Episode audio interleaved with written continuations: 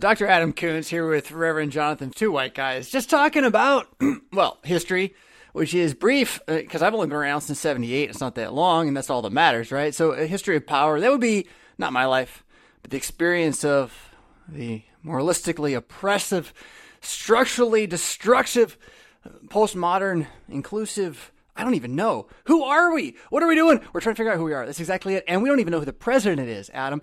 How many of our prophecies came true? I don't know, but I know this. A lady in my church who used to work for an independent newspaper unique lady, um, kind, faithful, not the easiest to talk to, very analytical, very detail oriented. Really the okay. kind of person you want doing like first deep nose research. And again, she worked for the Independent News here in Rockford for many years. So she hands yeah. me a packet of information on Sunday and she wants to express to me her concern about the election. And of course, I'm kind of already there with her a little bit in my own way. I think it's dirty pool, one way or the other. Um, but, you know, I, I thought I'll look through this because as much as she does sometimes tell me that her cats talk to her, and I try to tell her that they don't. Uh, you know, she nonetheless does do this deep dive research. So here's yeah. an article. I don't know who who where it's from though. It's just a copy she gave me. And it's by Jamie White, if you want to try to Google that name. And the article is called Rod Blagojevich Democrats committing widespread voter fraud, never seen it on such a magnitude. November 6, oh, yeah. 2020. Mm-hmm. Coming out of the Democratic Chicago political establishment, establishment, I know how they operate, end quote, says former Illinois governor. Former Democrat Illinois Governor Rod Rod Blagojevich claimed the Democrats have been rigging elections for decades as part of a quote time honored tradition end quote, adding he he's astonished by their committing fraud on quote such a magnitude end quote, with the presidential election. After having served nearly eight years in federal prison for corruption, Blagod, I still don't know his name, Blagojevich, a Democrat himself, was able to lend his unique insight about Democrat fraud taking place in battleground states amid the election. Quote, It's a time honored tradition in a big Democrat controlled cities like Chicago, my hometown, Philadelphia, to do precisely what they're doing now, Blagojevich told Newsmax on Friday must be who, where this is from is Newsmax. Um, I've, uh, continuing the quote, I've never seen it on such a magnitude because this is an indication of just how widespread it is, how deep it is, and I don't think that it's confined to Philadelphia continuing the quote, my instinct. Yeah, right, right. This is this Agreed. is the governor though. This is the governor who spent years in jail for doing this stuff, right? Um, yeah. He's like, my instincts. Continuing the quote again, coming out of Chicago Democratic politics, my instincts tell me it's going on in Atlanta, it's going on in Detroit, going on in Milwaukee, it's going on in Las Vegas. He continued. Blagojevich explained how the corrupt Democrat machine works in the inner cities, saying they essentially control the entire election apparatus. Quote, coming out of the Democratic Chicago political establishment, I know how they operate. He said. Quote, they control they control polling places, quote, uh, comma, they stop votes when their candidate is behind, comma, and then in the wee hours of the morning, comma, in the dark of night, comma, the stealing starts, uh, period, end quote. And then another quote, uh, and we've seen that in big numbers, in unprecedented numbers in this election in Michigan and in Philadelphia. It's mm-hmm. outrageous.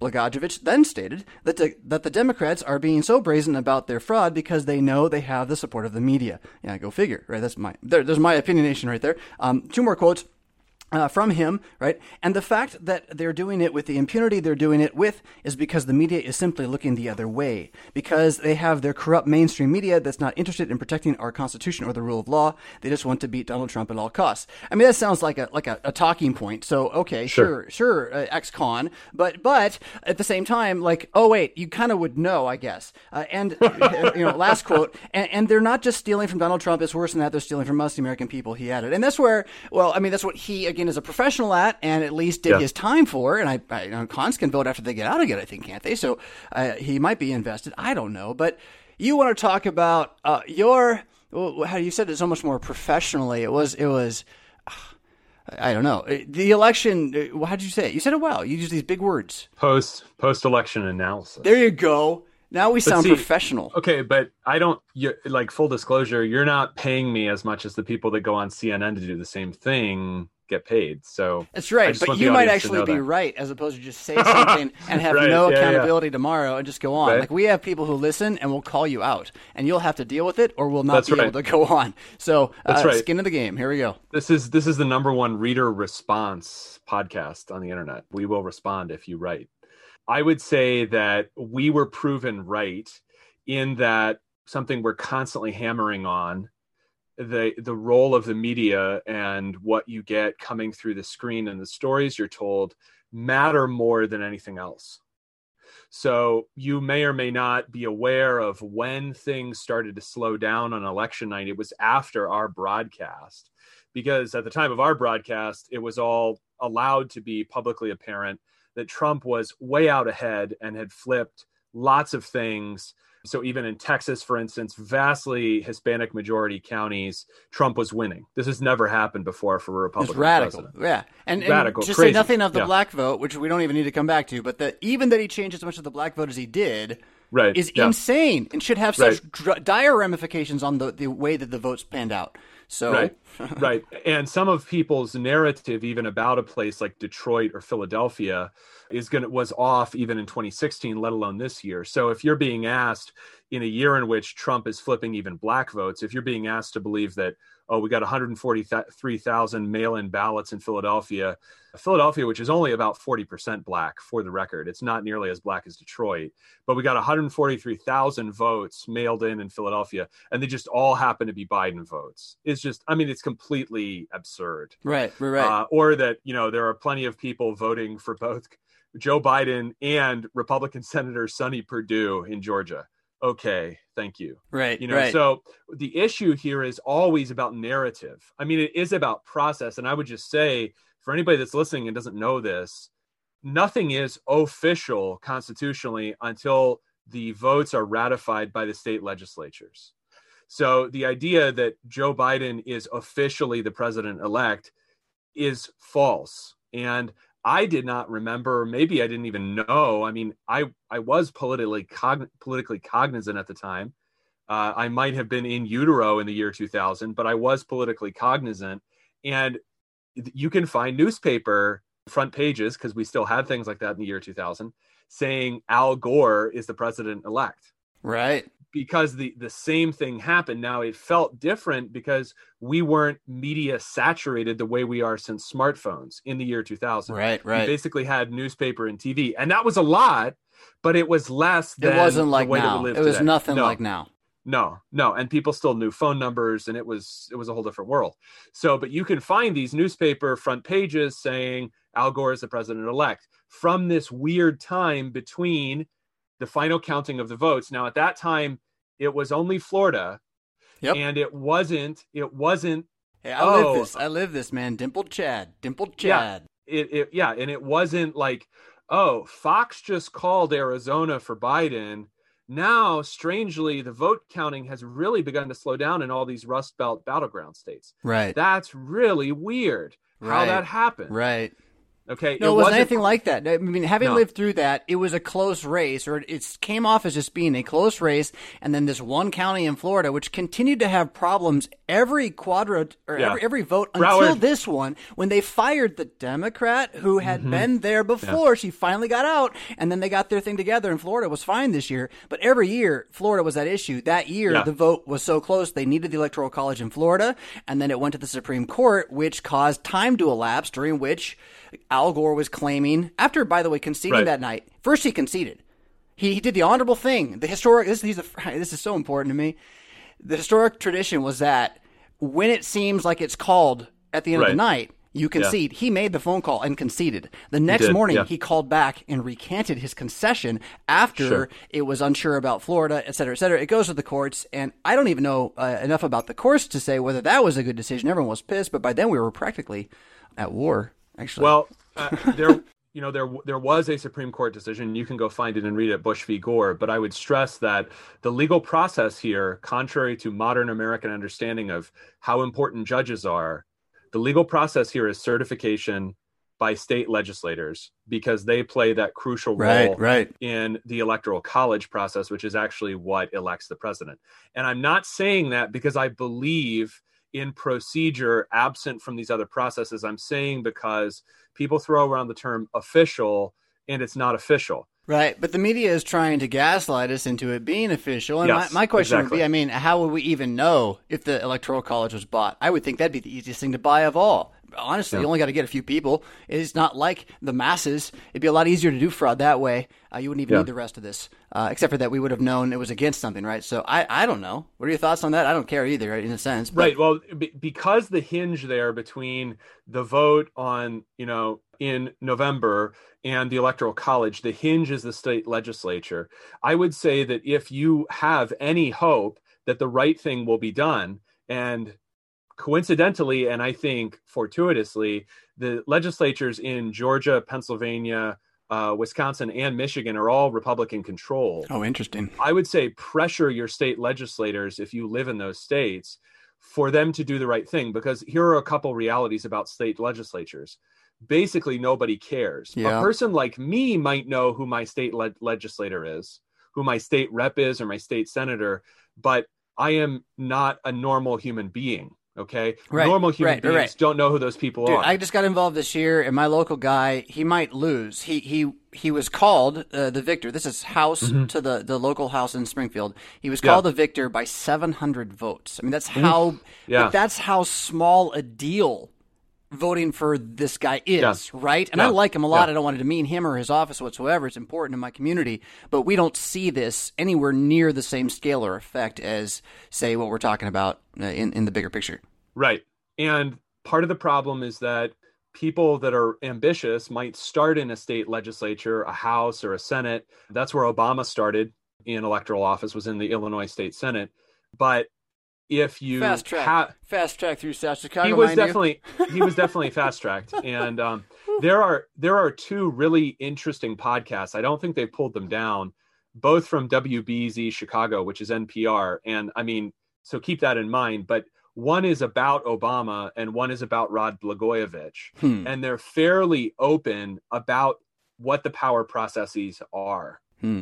so those two podcasts along with that book that i've talked about before the boss by Ma- mike royko ordered about it. Ordered it. Yeah over it's there. a great it's a great book and you can see how how the votes get counted what you need to do when they'll stop the process When- what, was the other book you just mentioned, though? You mentioned another book beside the boss. well that's that's the boss there are there are two wbez podcasts oh, right, right. one's about blagojevich one's about obama they're both about power and politics Okay. and those are really helpful because everything that happened what is that is it last week or two weeks if it, i guess it was just last week It was, I Every- think, a week ago today, Adam. I mean, I know there was a, It a blue moon and then some, right? Yeah, so yeah, it was yeah, a little but it- skew, but yeah, just a It- week. you know i i remember what happened in 1607 but you know with a with a 24 hour news cycle it gets a little It's, fuzzy these it days is tough.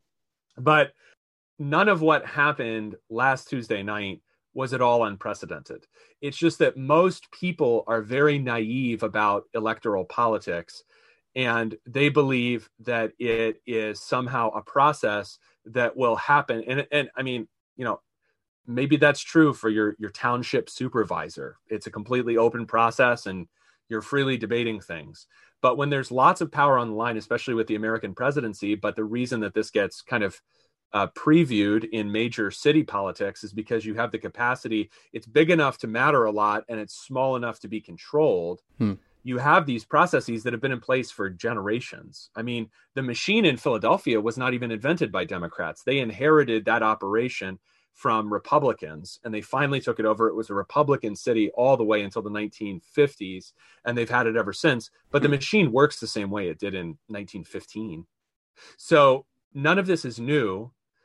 What they what machine politicians have always understood is that if the process can be manipulated, the really important thing is how the media talks about the process and whether or not Well, they talk about Let it. me, let me, yeah, let me Yeah. push back on that for just that reason. So the thing that is new is that the person in the town who believes in an authentic voting process and sees one Yeah, has been projecting that same assumption onto city politics you got it. for right. a long time.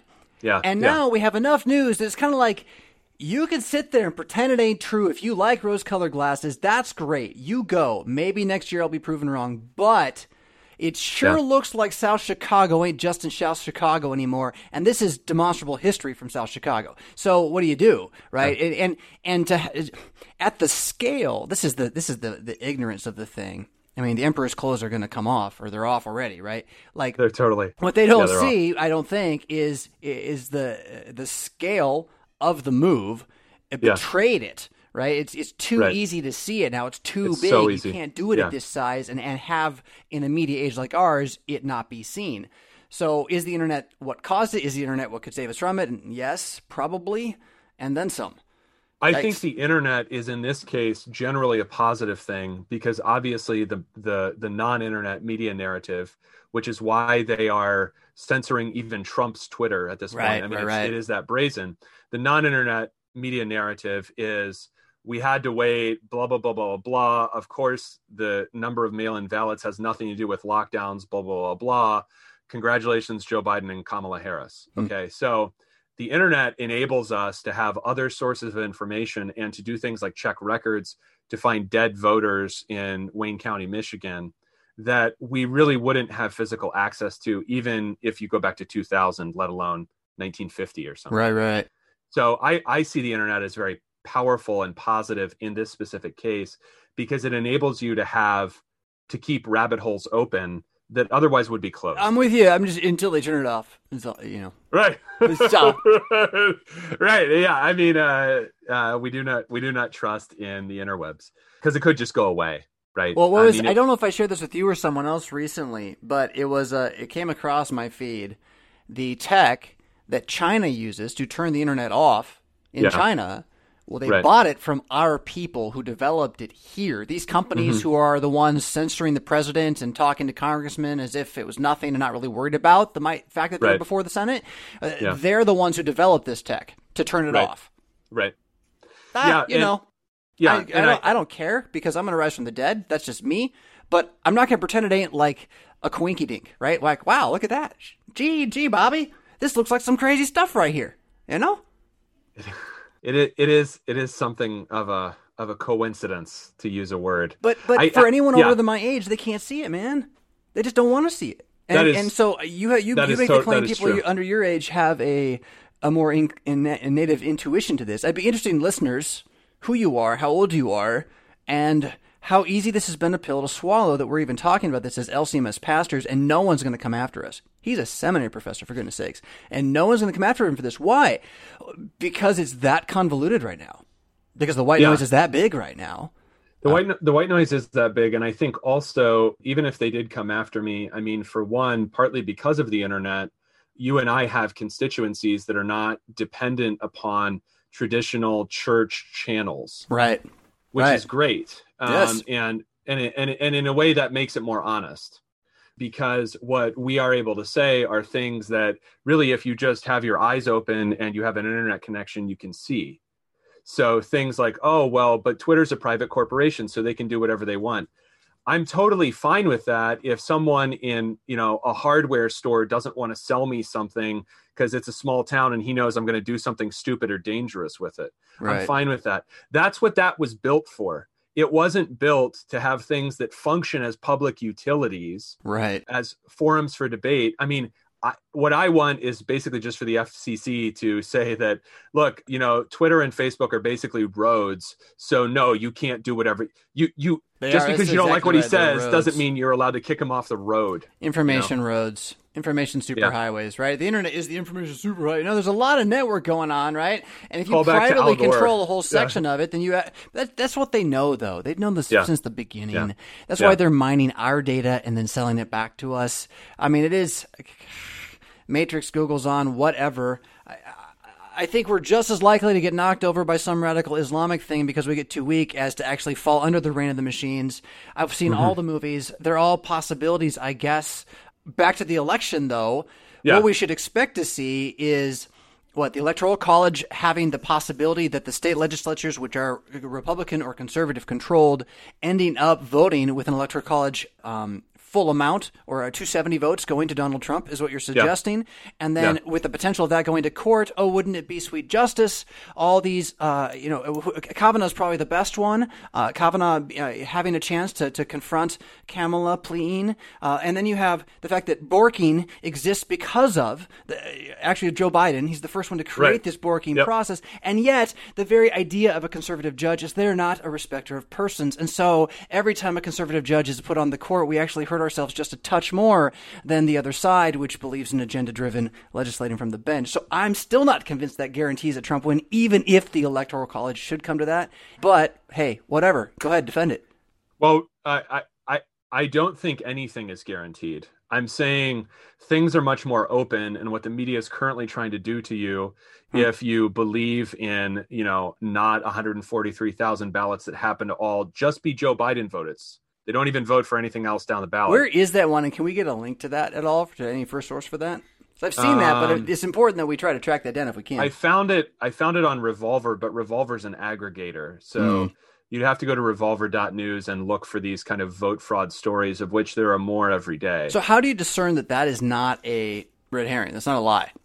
Because Snopes, even in Philadelphia. So, so let me give you. Let me no. Let me let me just give you like we're talking about probabilities here, right? Yeah, yeah, yeah. I'm talking about probabilities both with the vote counts and with the assorted legal processes now and in the next month or so. But in probabilities, right? Philadelphia is actually 40% white and 40% black whites in major cities tend to be mostly liberal, but not exclusively. And Northeast Philadelphia generally is white enough, it elects a Republican congressman every time. So what you're okay. saying is that there is a there there was a dump, a lump sum dump of mail-in ballots.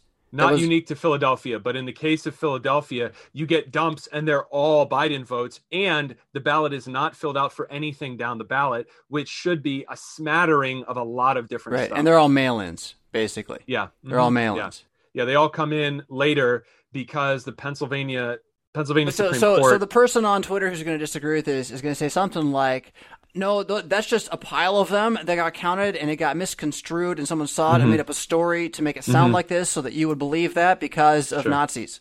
Right, right, and so the issue here is that the thing that I'm thinking about long term is a little bit different from the various procedures that, like the Trump administration and Republican attorneys general and lots of other groups, and if you care and you live in these states, you should be showing up to stuff like this, are interested in over the next month's time.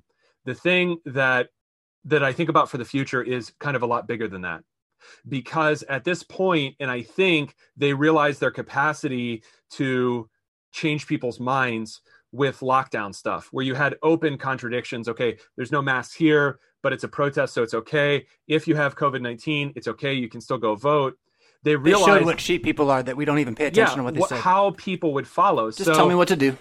So people are not going to think, oh, you know, even even in like 2016, what percentage of votes could we statistically expect Trump to have received in Philadelphia or in Detroit?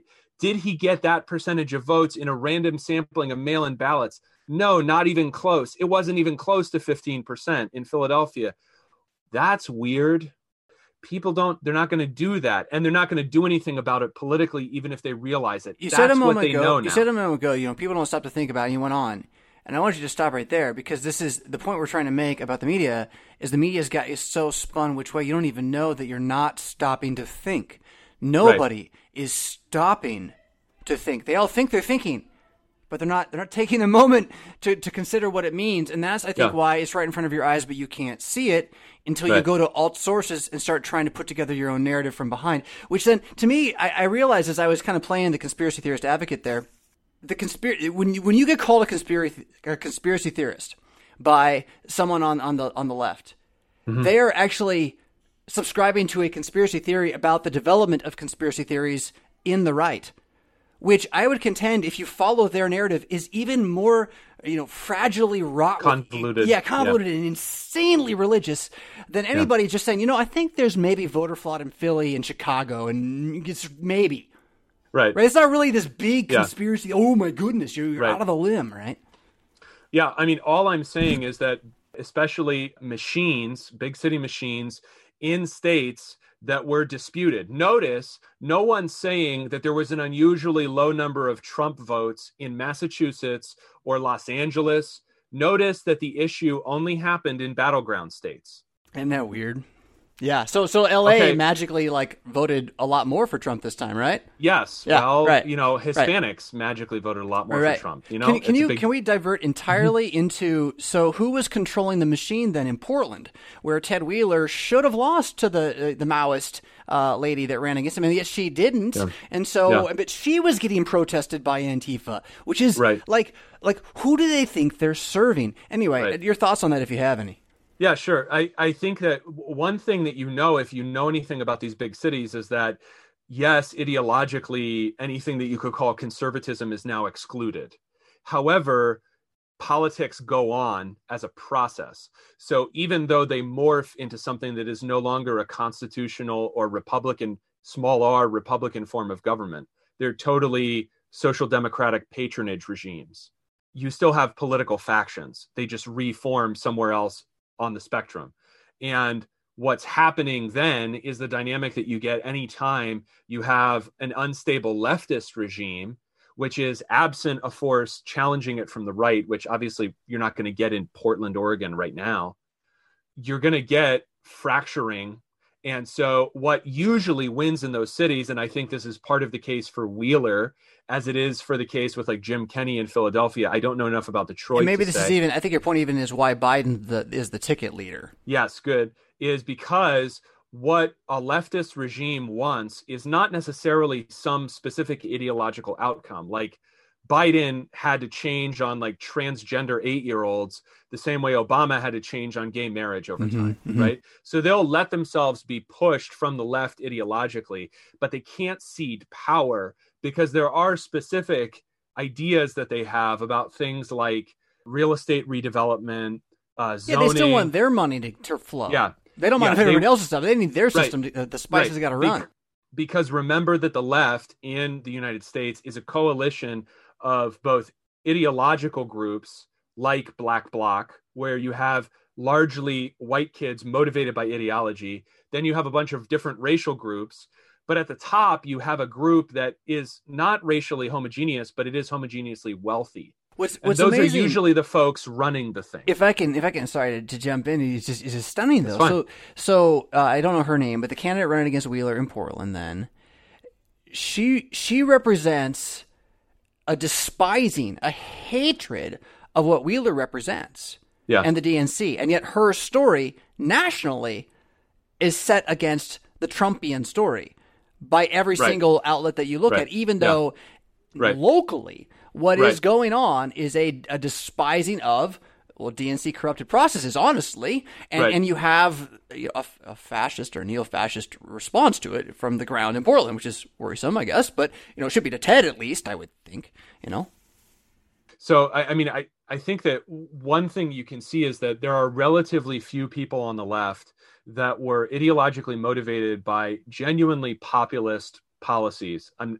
whether you like them or not, they were populist. There was a general concern, and they would have benefited really all groups if they could work. Okay. So, whatever you think about socialized medicine, I would say the impulse behind it for people who supported that, and especially people who were really interested in supporting Bernie, remember when Bernie and Kamala and Joe all hated each other. Mm-hmm. When they were supporting Bernie, that was a desire to see access to medical care for everyone. It really didn't have to do with you were black or white or whatever. right Okay. right So that's why my that's why my 80 year old dad was a Bernie there you guy. go. Right.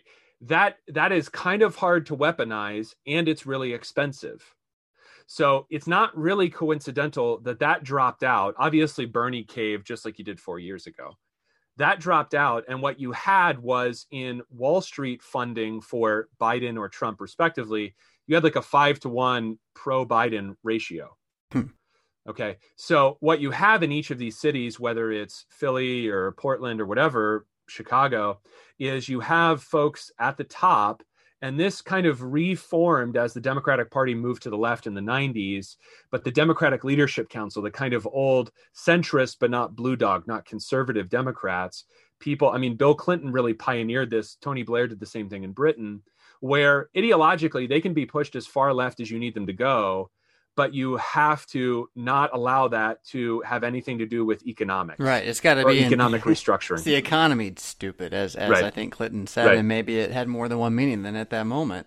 Right. Um, you, you mentioned social democratic patronage regimes, and I thought Yeah. of uh, Death Throes of the Republic, a is early hardcore history, Dan Carlin, uh, Okay. long form. So it's not his best work, although it is really quite good. Five uh, sessions, I think about two to three hours each, and really takes you through everybody. I've gone through it twice, but I, one thing I remember most is precisely this sort of patronage regimes of families making social promises to the people to get them to vote them into power for a time. Mm-hmm. And that is effectively Rome failing republic into empire. Uh, Right. Yeah? Yeah. Is that right? yeah Yeah. yeah yeah. And i i think that that is a potential thing Yeah, right? Yeah. that is that is something that could happen. Like i would say what's on the table is not just how will these certain state legislatures deal with the vote tallies in their states.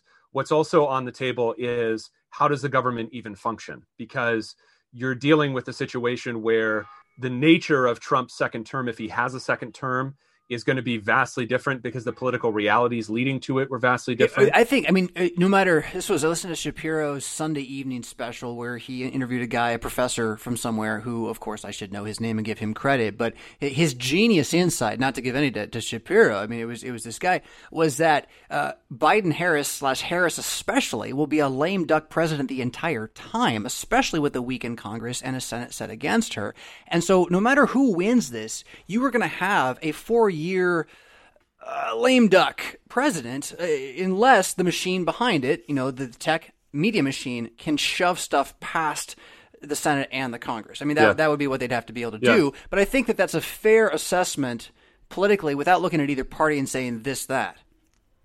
I I don't know. Uh, yeah, and so I stand by what I said about Trump just now.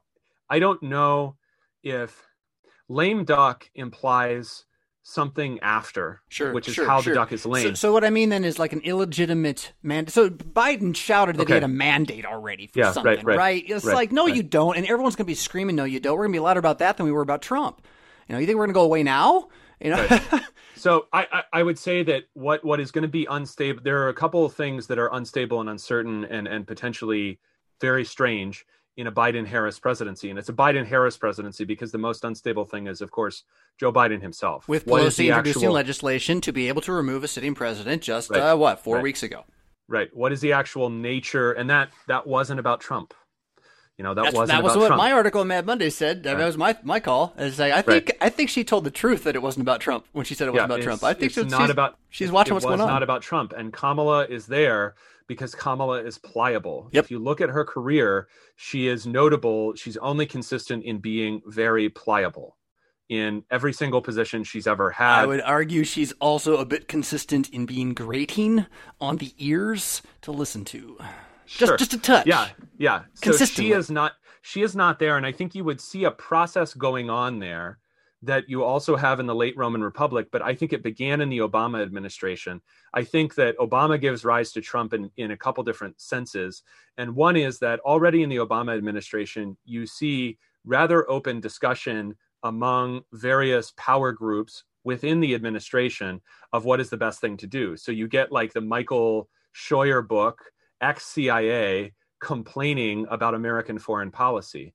How can that happen? Well, the reason that's happening is because different parts of the state call it I don't don't even call it deep. It's just that's how our state is. It's the federal government. yeah yeah our our our lovely public servants they are open they openly disagree about what to do so for instance let me give you an example of how this could play out let's say whether it's biden or harris actually calling the shots it really doesn't matter i'm not really sure that they're calling the shots but i do know that they will have a different foreign policy than trump who Just brokered a peace deal that got him a Nobel Peace recommendation, and it might set the entire Middle East against us, which would be a really unfortunate thing in the way I look at it. for well for the first time since eisenhower we don't have a new foreign conflict in the past four years Yeah. that, yeah. that is something Yeah, that's something Only president not to start a war. I, I voted for that reason too. Although it's pro-life So- first, but I'm a, I'm a Ron Paul Republican, so yeah, I'm with you on that.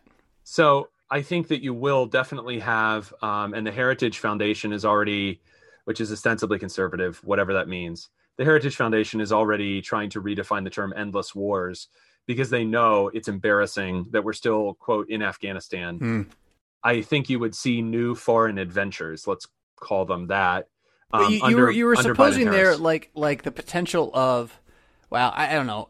You're trying to kind of draw out a potential scenario Biden Harris to show how uh, they will be not so much a lame duck, but a, a, a, a, crumpled or a disputed presidency with less of an ability to push its agenda, yet still able to really change by executive order significant uh, achievements of the president. I think the Mexico City policy sure. probably should also be mentioned here. It's a it's a, a pro life versus a pro baby killing policy, um, right. and, and, whatnot. So that kind of thing they can do, and there's going to do because the machine's going to tell them what to do on that matter.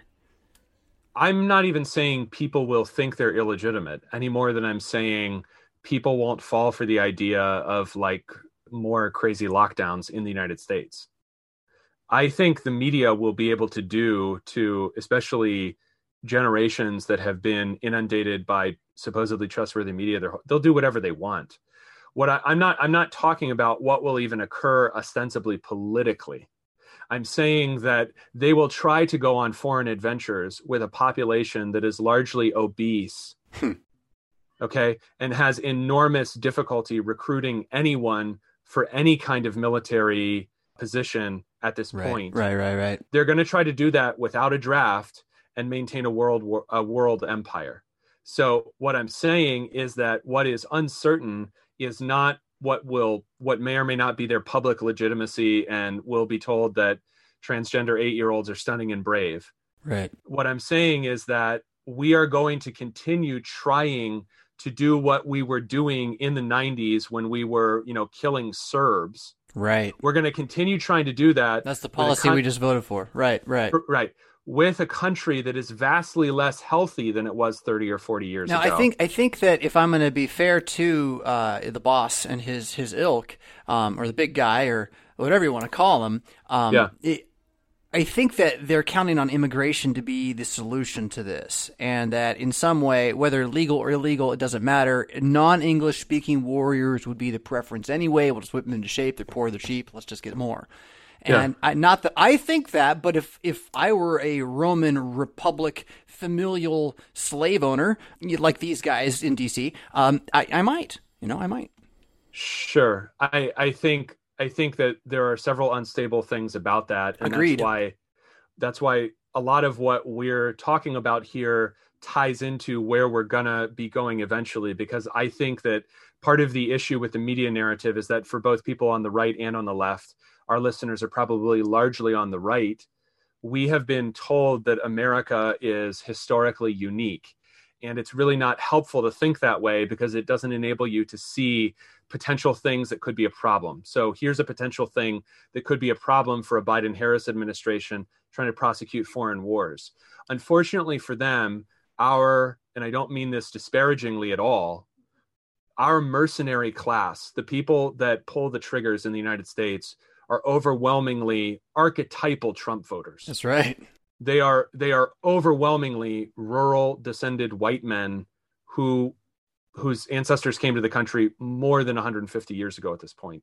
So they have no interest in having either eight year old boys turn into girls, nor did they probably vote for that at all in any sense. Right.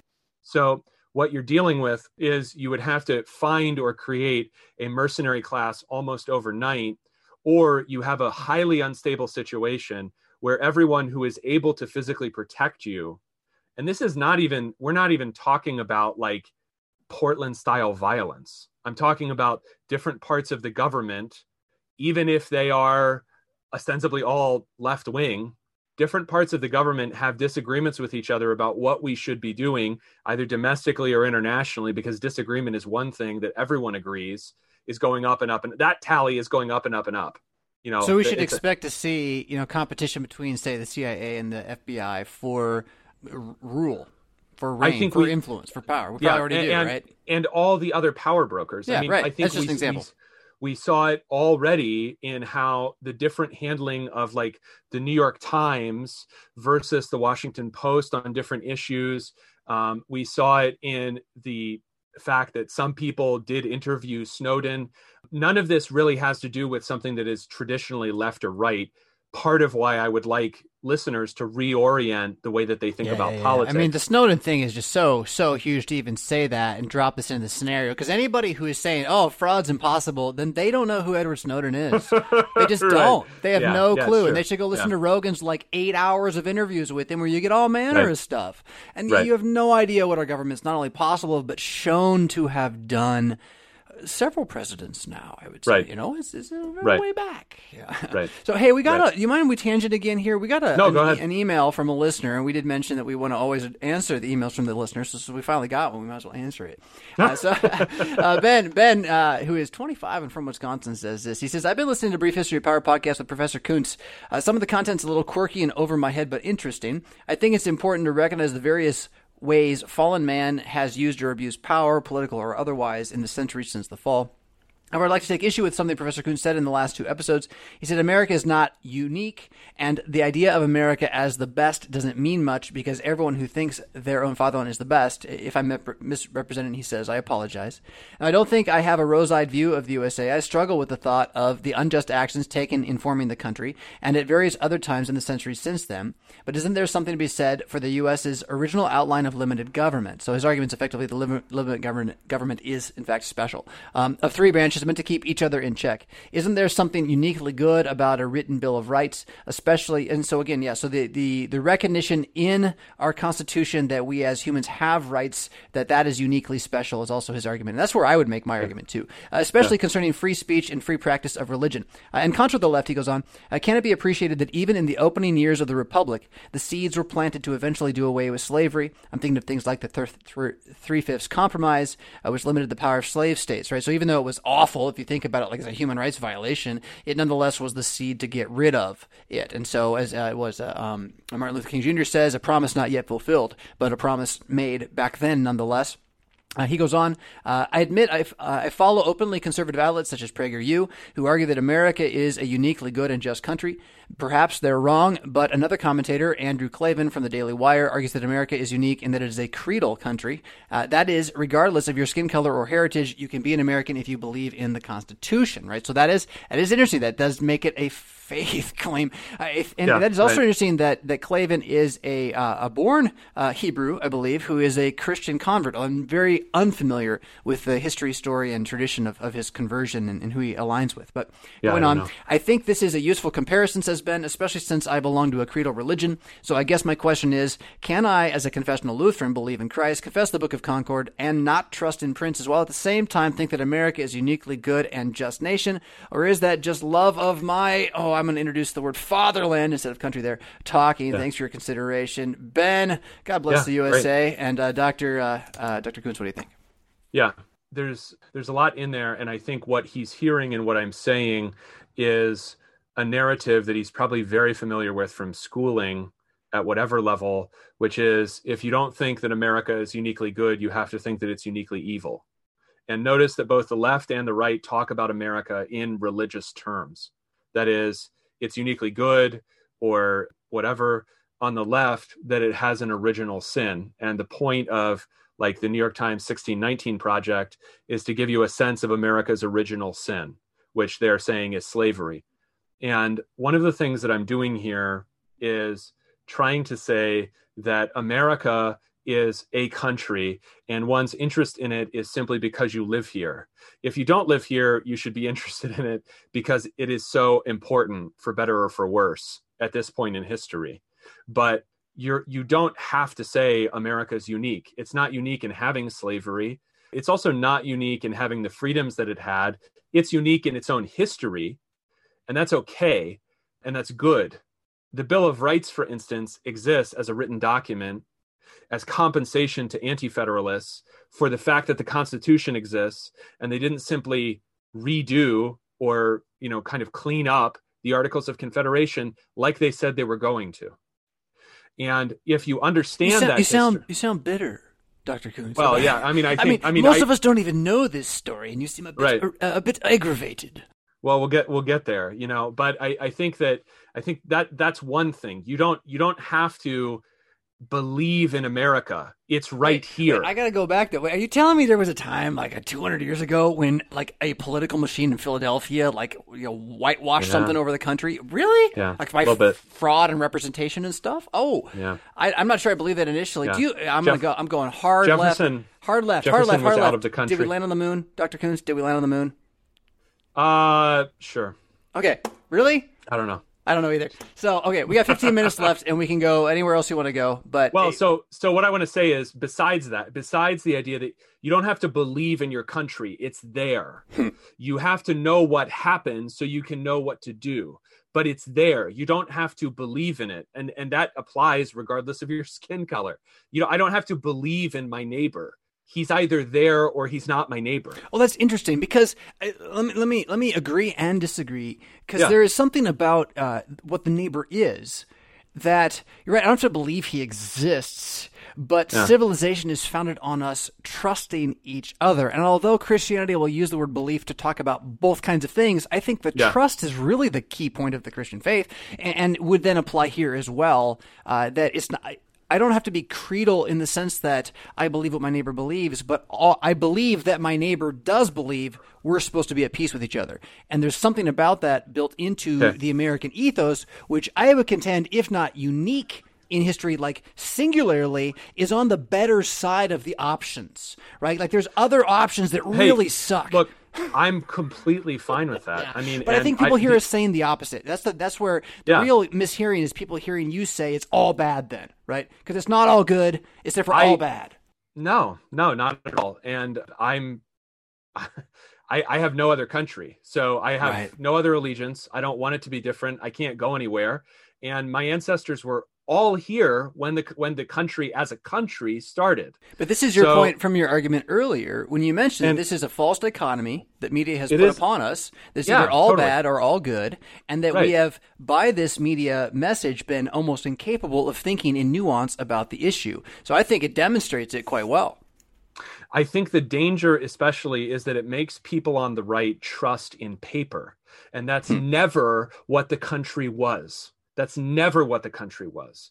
Because if the people that were interested in having a Bill of Rights had said, well, these are the procedures we have now, we know Rhode Island didn't ratify the Constitution, but it's the Constitution, so that's not how it works. And you guys are kind of small. Of, Try to fight back. Go ahead. And one of my favorite things about recent American history involves the 2000 Florida recount hmm. because you had something there that is absolutely essential to the exercise of, of democracy that Dennis Prager and his crowd never tell you about. And that is that if you do not interpose yourself physically sometimes, you won't have a democracy. You have to show up. You have to get off the internet and stop taking your Hillsdale courses in the Constitution. It's great that you know the Constitution. I do too, but it doesn't matter on some level because the Brooks Brothers riot is a bunch of lawyers in Brooks Brothers, you know, F in the chat for Brooks Brothers, a great American institution now gone. They showed up in their Brooks Brothers suits and they physically interposed themselves so that the crooked recount in Broward County could not continue. Right, which is why that's what you got to do where you are. If you're in one of these states where this is going on, not only got to call your local congressman and the state legislature to say the right thing to do is the right thing to do. Don't be a liar and go to hell like liars do. And I'm not kidding. Say that to the man, who a woman, whoever they might be. Yeah. Um, so you have that, but also uh, the protests that are set, down in Philadelphia. Right, there's protests saying yeah. this is not what we voted for. Hello, yes, and be part of that. You want the American system. That is the American system. And what yes. th- what what betrays the left as much as anything else is that after four years of saying he's not our president and and we we have to fight, fight, resist, resist, resist, like now we're just all supposed to turn around and sit down and just shut up on the other side. Yeah, eh, like, yeah, no, yeah, no, we're allowed to kind of exercise our right of assembly and demonstration, all that.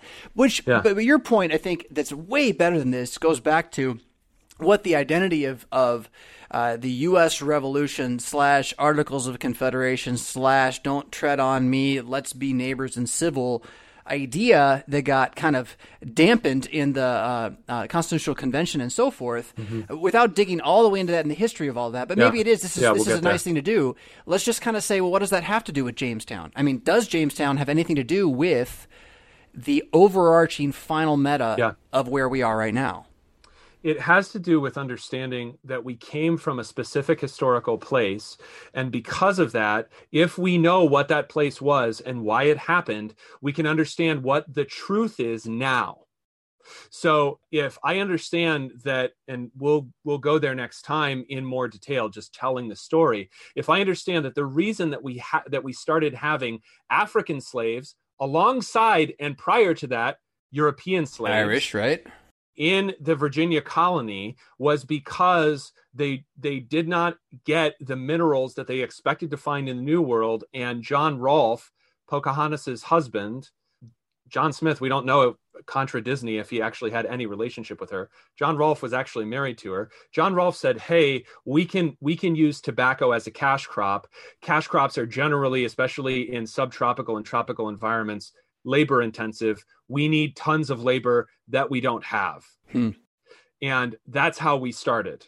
It wasn't some sort of metaphysical evil located in their white skin or their Christianity. So, so this is Jamestown. What year though? Is this kind of thing taking this place? is in? Jamestown. The the intensive cropping, uh, the, the cash cropping is going to begin after 1610. So they start in 1607. They don't really figure out how they can all stay there until after 1610 which is when they start bringing in because large amounts this of laborers. is a venture capital thing. well, yeah, right. yeah, I yeah. mean, James, Yeah. this this isn't Plymouth Rock.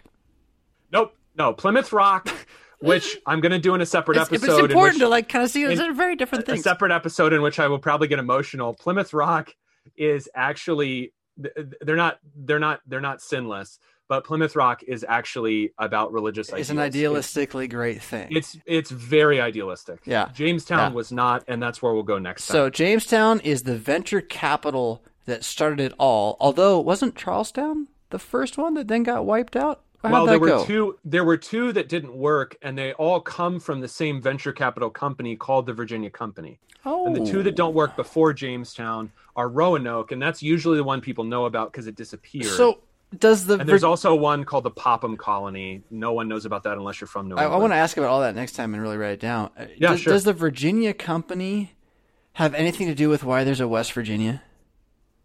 Uh, that all comes late. I'm happy to talk about that. I mean, that just all tell me, is my hunch? No. no. No. Okay, okay. No, the, Cool. but the Virginia Company are the people that hook up the separatists then living in the Netherlands with people who can help them get to what was supposed to be Virginia but ends up becoming Plymouth Rock. So the Virginia interesting. Company, which is a venture capital structure, is responsible for both Jamestown and Plymouth. And Ultimately. Plymouth. Yeah, yeah, Yeah. But but then okay, so West Virginia must be much later than in the in the West timeline. Virginia doesn't exist as its own thing until 1863. Because I guess, uh, and but what is the separation of West Virginia from Virginia over in one sentence? It has to do with the resentment of Northwestern Virginians about a variety of issues relative to the rest of Virginia, and it's precipitated by the secession vote in uh, the Virginia House of Delegates at the beginning of what would become the Civil War. I mean, what I'm, I guess what I'm wondering is, is the fact that Virginia began initially as a venture capital company, and yet the the flag that it flew was that of liberties and rights. Uh, the more Virginia was close to, say, Alexandria, say, D.C., and the development of, of a federal government, uh, the more the brand didn't match with the reality. And you see that in the rural versus uh, city side split of the state early on in its uh, identical politics. I, having knowing nothing about it, I'm just Yeah, guessing. yeah. Is that right? well, right? you get you get you get you get a replay in what they call and you know I have it's like a yeah a quarter of my family is West Virginia crowd. What they call the peasantry of the West Hmm. is always opposed to the planter class that runs Virginia politics. But you you see the same dynamic played out ear very early on in Virginia, where poor whites work for rich whites as what as what are effectively slaves before slavery becomes a more purely racial issue later on in Virginia history. I don't know where um, I saw this again, other than our my, my Mad Mondays newsletter, but uh, someone else had posted this and then shared it, and it came back through again.